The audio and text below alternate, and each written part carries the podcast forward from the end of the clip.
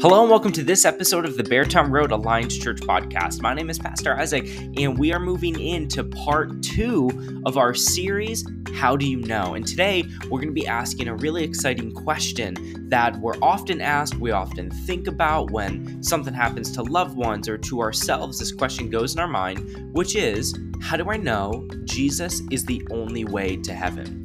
And so, in light of all the different religions, is Jesus really the only way to heaven? Well, the early Christians thought so, and so the question is should modern Christians believe Jesus is the only way? And so Pastor Dave is going to unpack this in episode two of our series, How Do You Know? And so without further ado, why don't we jump into this episode as we dive deep in answering this question? So, how do you know Jesus is the only way to heaven? How do you know that Jesus is the only way to experience life that is truly life? This is the question that we're going to ask today. And it's a really good question in light of the fact that there are so many different religions and worldviews on planet Earth throughout history. If you look at this pie chart, we looked at this last week. Um, you know, Christianity makes up less than one third of all of the world religions. You have multiple worldviews, multiple beliefs, multiple approaches to God. And on one hand, it makes sense that there would be multiple paths to heaven, right? I mean, if God is a merciful God, if He's a good God, um, then surely He would make more ways, more avenues to reach Him. How could He be so exclusive? How could He be so narrow? There has got to be more than just one way to heaven. That's what we're going to talk about today. Um, in order to talk about this issue, I really do need to rely on one of the gospel accounts written by the Apostle John. This is one of Jesus' very best friends. He wrote an account of Jesus' life, death, burial, and resurrection. If you were with us last week, I sort of did my best shot to lay down the reasons why I believe the Gospels are reliable. If you were not here last week, let me just give you a quick overview of last week's message. Jesus died around 30 AD, rose from the dead, and then the church was started.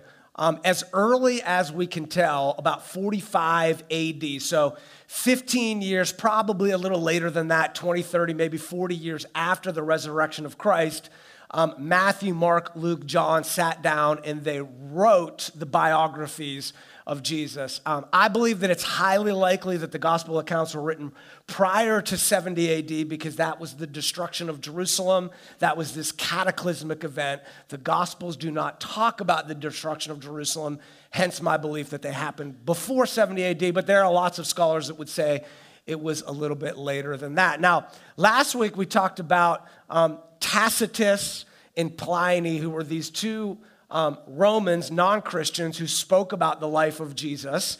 And there was also a man named Josephus who wrote about the destruction of Jerusalem in 70 AD. He also wrote about the life of Jesus. So we know that we have at least seven accounts of the life of Jesus, four accounts, the Gospels, that speak of all the details of Jesus' life, his, his death, his burial, and his resurrection. Now, for us modern Westerners, it's a little bit strange to think, well, why are there only four gospel accounts? Um, actually, in the ancient world, it's quite amazing that there are only four gospel accounts.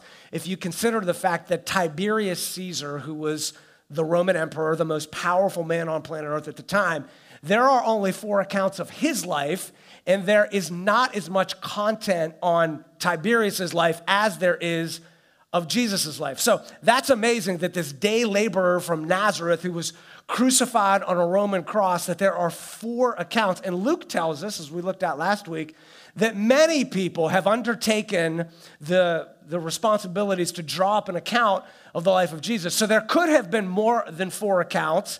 Maybe they were lost at some point, but we are so blessed to actually have four accounts of the life of Jesus, plus Pliny, um, plus uh, Tacitus, as well as Josephus. There is just not much evidence in the entire uh, history of the first century of anybody else. So it's remarkable that we have these accounts of the life of Jesus. And I just have to say this that at the end of the service last week, I had somebody come up to me at the end of the 11 o'clock service, and she's, I think she's maybe in her 70s. She's one of those senior saints that I just love so much. And she came up to me and she said, Dave, I just want to thank you so much for your sermon because I believed all my life that I needed to defend the entire Bible, but now I know that that's not true. And here's, here's what she was essentially saying, and I tried to communicate this last week that the Bible, go back, the Bible never came into existence until about 388 after Diocletian's great persecution in 295 AD, right? So up until Constantine, most Christians did not have the Bible or the Christian Bible as we know it, Genesis through Revelation.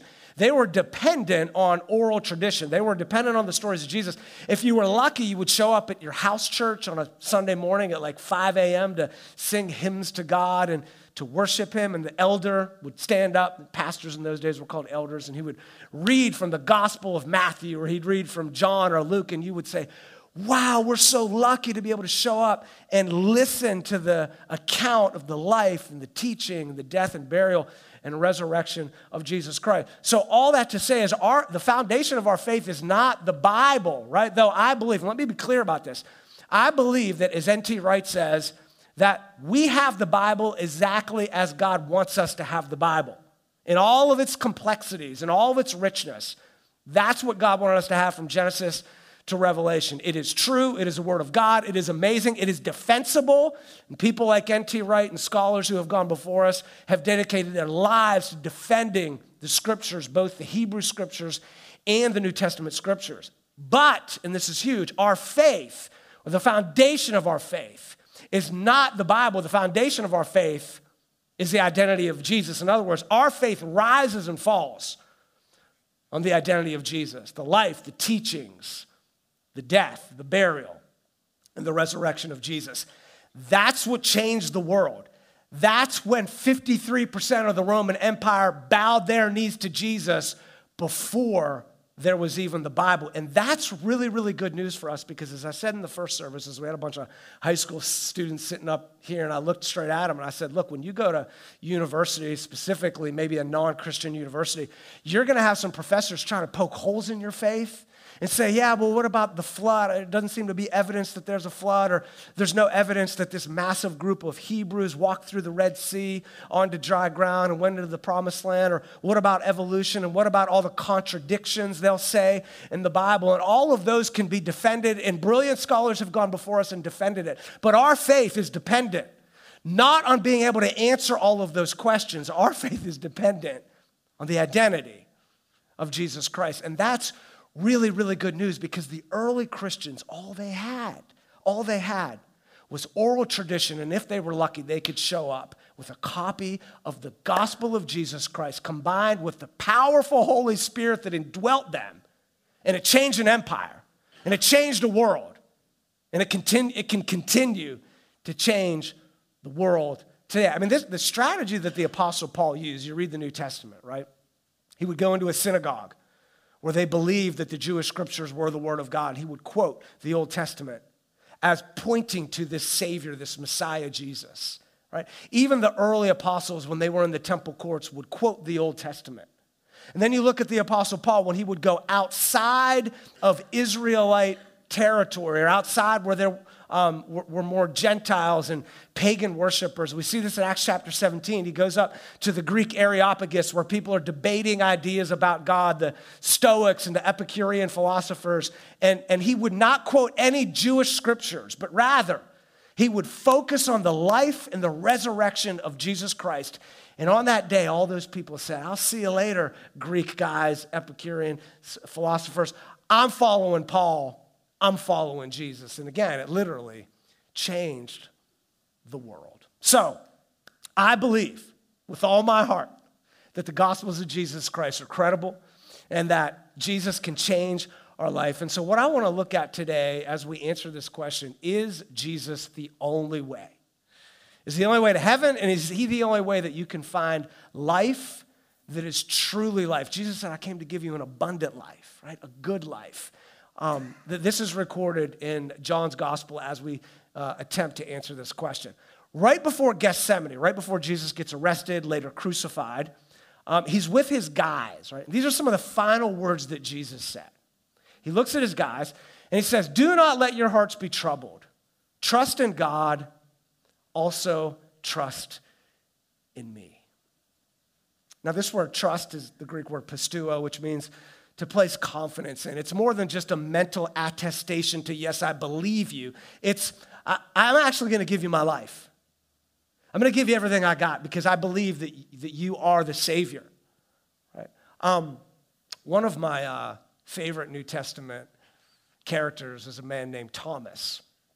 And uh, Thomas is one of those guys that was like all or nothing. He was like, he was a visual learner, so I can kind of relate with him. It's like, I need to see it, I need to touch it in order to really understand it. And there's only like three stories about Thomas in the entire New Testament. One of them is when Jesus is about to go to Judea, and Thomas is, the disciples are like, I don't know if we want to go to Judea because last time they almost killed you. And Thomas goes, We will go with you and we will die with you. The other place where Thomas shows up in the New Testament is when the disciples say, Hey, Thomas, Jesus is alive. He appeared to us behind locked doors. He's risen from the grave. And Thomas says, Yeah, right. Unless I touch the scars and touch his side, I'm not going to believe. Right? And then Thomas leaves and he goes and he starts an English muffin company and starts trains and those sort of things. And then a week later, right? A week later, Thomas is gathered with the disciples and Jesus shows up. And Thomas touches his scars and he says, My Lord and my God. And Jesus says to the disciples on that day, Because you have seen me, you have believed. Because y'all see me in the flesh and you can touch me, you can hear from me, you believe. But, this is a great statement blessed are those who have not seen and yet have believed. He was talking to you, and he was talking to me. The Christians that would come years later who have not had the privilege and the blessing of touching Jesus in the flesh. But he would say, You put your faith in me, you trust me, you will be blessed. That's why I say all the time if you follow Jesus, you might get burned at the stake. I can't guarantee that, but your life will be better. Think about the greatest regrets in your life. Think about your greatest regrets. If you had been following Jesus during that season of your life, you may not have those regrets. So Jesus says, Blessed are those who will come after us and put their not just belief in me, but put their trust in me. All right, back to John 14, where Jesus is with his guys right before Gethsemane. Do not let your hearts be troubled. Put your confidence in me. Trust also in me. Verse 2 In my Father's house are many rooms. If it were not so, I would have told you, I am going there to prepare a place for you. And if I go and prepare a place for you, I will come back and take you to be with me, that you also may be where I am. You know the way to the place where I am going. And I love Thomas because Thomas is like, he's thinking what you guys are thinking right now. You're like, I don't get it. Like, what's Jesus talking about? I'm confused. So he says, Lord, we don't know where you're going, so how can we know the way? Like, Jesus, what are you talking about? I, I don't understand what you're saying. And Jesus responds with what I think is one of the top five most important verses in the entire Bible. I think you should memorize this verse so that when you're speaking with someone who has this question, you can just pull it out, right? Let's all say this together. John 14, 6. Jesus answered, I am the way and the truth and the life. No one comes to the Father except through me. Jesus says, Look, I know there's multiple beliefs out there, but I'm telling you, if you want to get to heaven, if you want to experience life that is truly life, the road is narrow and it goes through me. Now, as Jesus often does when you read the New Testament, is he uses wedding imagery, right? It's in other words, Jesus is saying, You're invited to the wedding. Do you guys remember a couple weeks ago when I showed up with a white tuxedo to demonstrate the righteousness of Christ, like when you put your faith in Christ, not based on your works, but your faith, you're made white, like dazzling white. You never forgot that tuxedo, right? You never forgot that day where you saw your bride coming down that narrow road and she was dressed in dazzling, unblemished beauty. It's a picture of what Christ does to us when we put our faith in Him. Jesus is using wedding language here. So when He talks about preparing a place for you, everybody's thinking, oh, yeah, I remember when my one friend who met this woman that he loved, prepared a room that was right next to his parents' room. Right? In those days, everybody could do construction, so they'd build a little house onto their parents' house, and then when they were done, they'd go get married and then they'd bring their bride back to that room that they had prepared. Right? I, I kind of did the same thing. I'm not much of a builder, but I can paint. So I bought a house about five years before we got married. We fixed up the floors, fixed up the walls. And then a few months later, I was standing up front at a church just like this, and I saw my beautiful bride walk down the narrow road, right? And she's about to commit herself to me. And when the pastor says, Do you take this man to be your uh, husband for life? She didn't say, Well, I'll take him and the other five guys he's got standing up there just in case it doesn't work out with him. Right? If she had said that, I would say, I mean, this is over. Like, let's just go eat some cake and enjoy the food that's there, but we're not, we're not going through this because it's like either me or we're not doing this, right? So Jesus is like, I'm, I'm the way. And when it gets tough, the going get tough, right? I mean, some of you can relate to this. My first year of marriage was like easy. I mean, I had, I had no stress. We were doing ministry together. Life was good. I'm like, oh, this marriage thing's easy. It's good. And then the second year of marriage, I'm like, what have we done?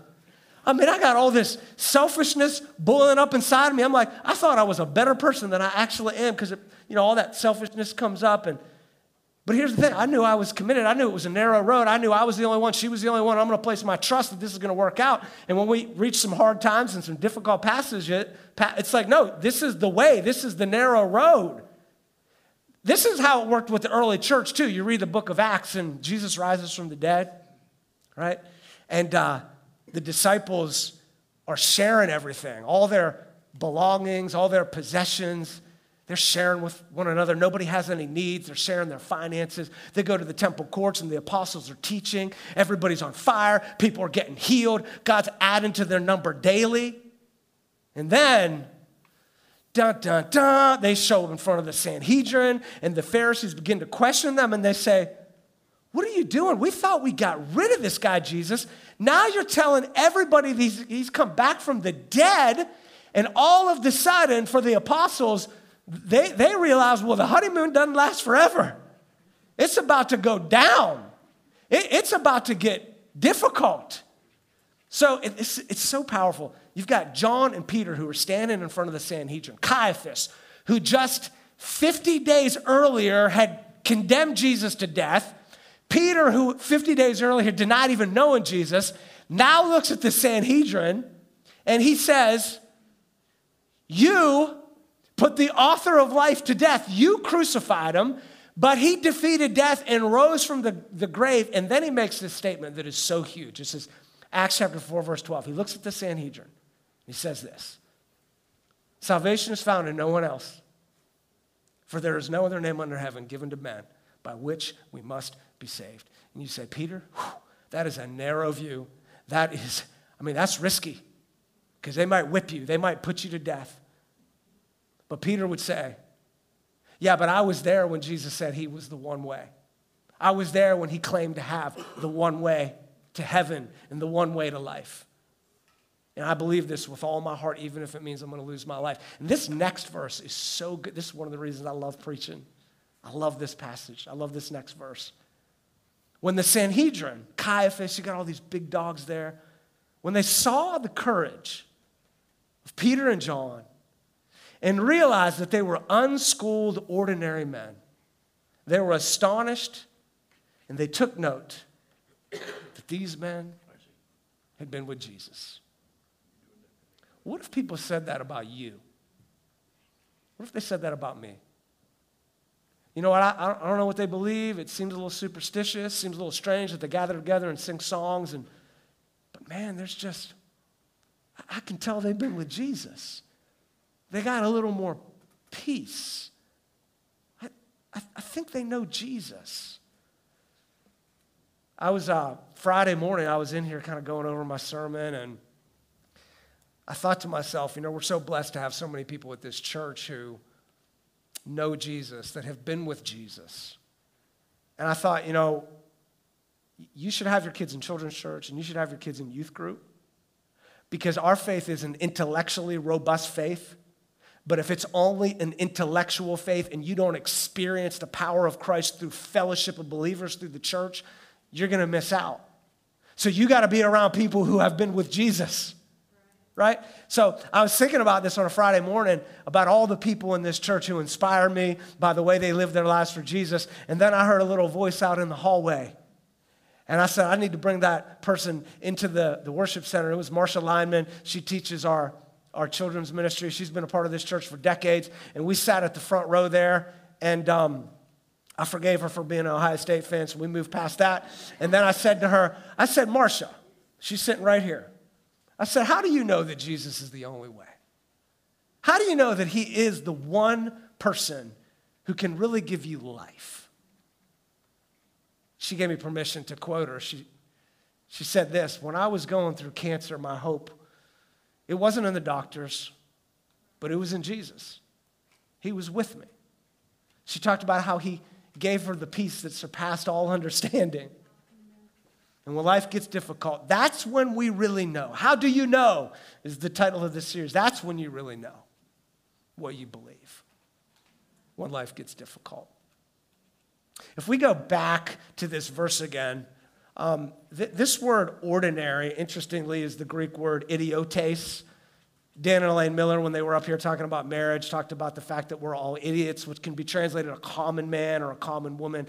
It can also be translated an unlearned, illiterate man. It's possible, we don't know this for a fact, it's possible that Peter could have been illiterate.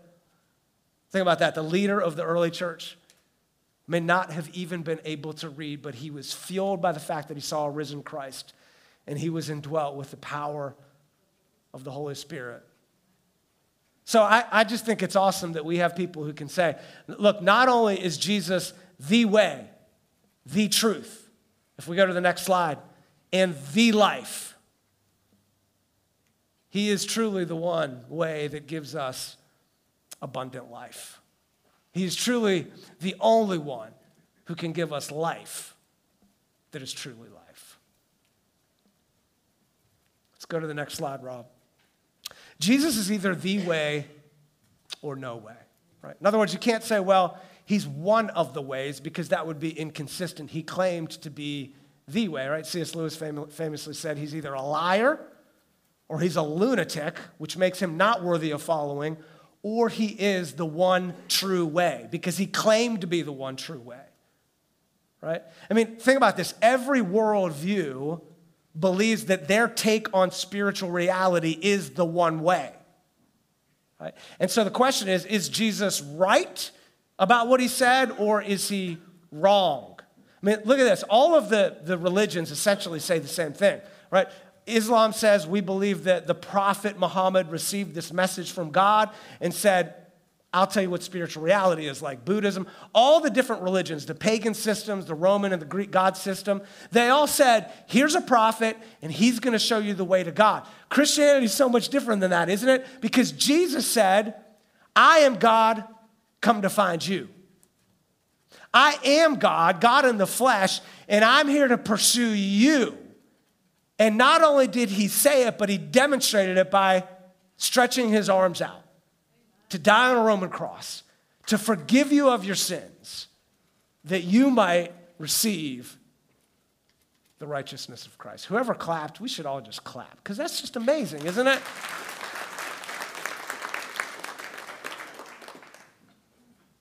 So if you look at this pie chart, you ask yourself the question yeah, but what about all these religions? I, I, just want you to put yourself in the mind of an early Christian in the year 300 AD. Because this was the worst moment of persecution in the empire under Diocletian, who said, You got to turn in all your Christian books, you got to bow your knee to the emperor, burn incense to the emperor, worship him as divine. And if you don't do that, we are going to torture you. So let's just say you could go back into time in the city of Rome around the year 300 AD, and you meet with a man who's sitting in prison awaiting his execution. And you go up to him and you say, Are you, you sure you believe Jesus is the only way? You really want to stake your claim on that? I mean, you're about to get executed. I mean, aren't you aware of all the other worldviews? Aren't you aware of all of the scholars who have tried to demonstrate that there are contradictions in the scriptures and that there's no worldwide flood and that the exodus out of Egypt never happened? Aren't you aware of all of the work that scholars have done? And again, I believe those can be defended. I believe we have a robust faith that Genesis through Revelation is the Word of God. But in that moment, that person who lives in 300 AD, who's living before the Bible, might say something like this Appreciate you visiting me. It means a lot that you would come back from 2022. And I know you've got questions, but I just want you to know that I live in a world where 90% of the people are trying to figure out an approach to God. And 90% of the people are offering all these sacrifices to idols in hopes that, that the gods would keep the lightning at bay and give me blessings and send the rain. Most of the people I do life with, that I walk with and, and do business with, believe that there's all kinds of different ways. But I'll tell you, I met some people in church on a Sunday morning who got up early while it was still dark and sang songs to a Savior and told me about the life and the death and the burial and the resurrection of Jesus. And they really did love one another and they shared their stuff. And they didn't speak badly about the emperor, but they prayed for him. And those people changed my small community. And I even know some of them who were burned at the stake last week. So I, you got questions about the Bible and you, you've got difficult issues with the scriptures, and, and that's fine. But I know who Jesus is, and I've met him and I've experienced him and he changed my life. So thanks for visiting me. I'm about to go get burned at the stake, and I'm about to meet my Savior. And I know, I know that, look, this sermon and this series isn't going to answer all of your questions. Some of you got this question. What about, what about those who have never even heard the good news? What about people in North Africa where 99% of the people follow Islam? What about people in a little remote island in the middle of the Pacific who they speak a language where the gospels have never been translated? What about those people? Here's my response to that. If you're part of this local church, you are part of a denomination that about 140 years ago took very, very seriously this call to reach the nations, to make disciples of all the nations. Beartown Road Alliance Church, our denomination from the beginning said we are going to spend energy and efforts getting the gospel overseas to the least reached people groups of the world. And today we've got about 700 international workers who are learning the languages so that they can speak the good news of Jesus Christ. This is amazing that 80% of our international workers are doing ministry in what's called the 1040 window home to more than 80% of the world's remaining unreached peoples. We as a denomination are doing this. We can't answer all the questions that people have, but we know that Jesus gave us a task to reach people because we really, really do believe that Jesus is the only way. We really believe that Jesus can give you life that is truly life, the abundant life that He called us to.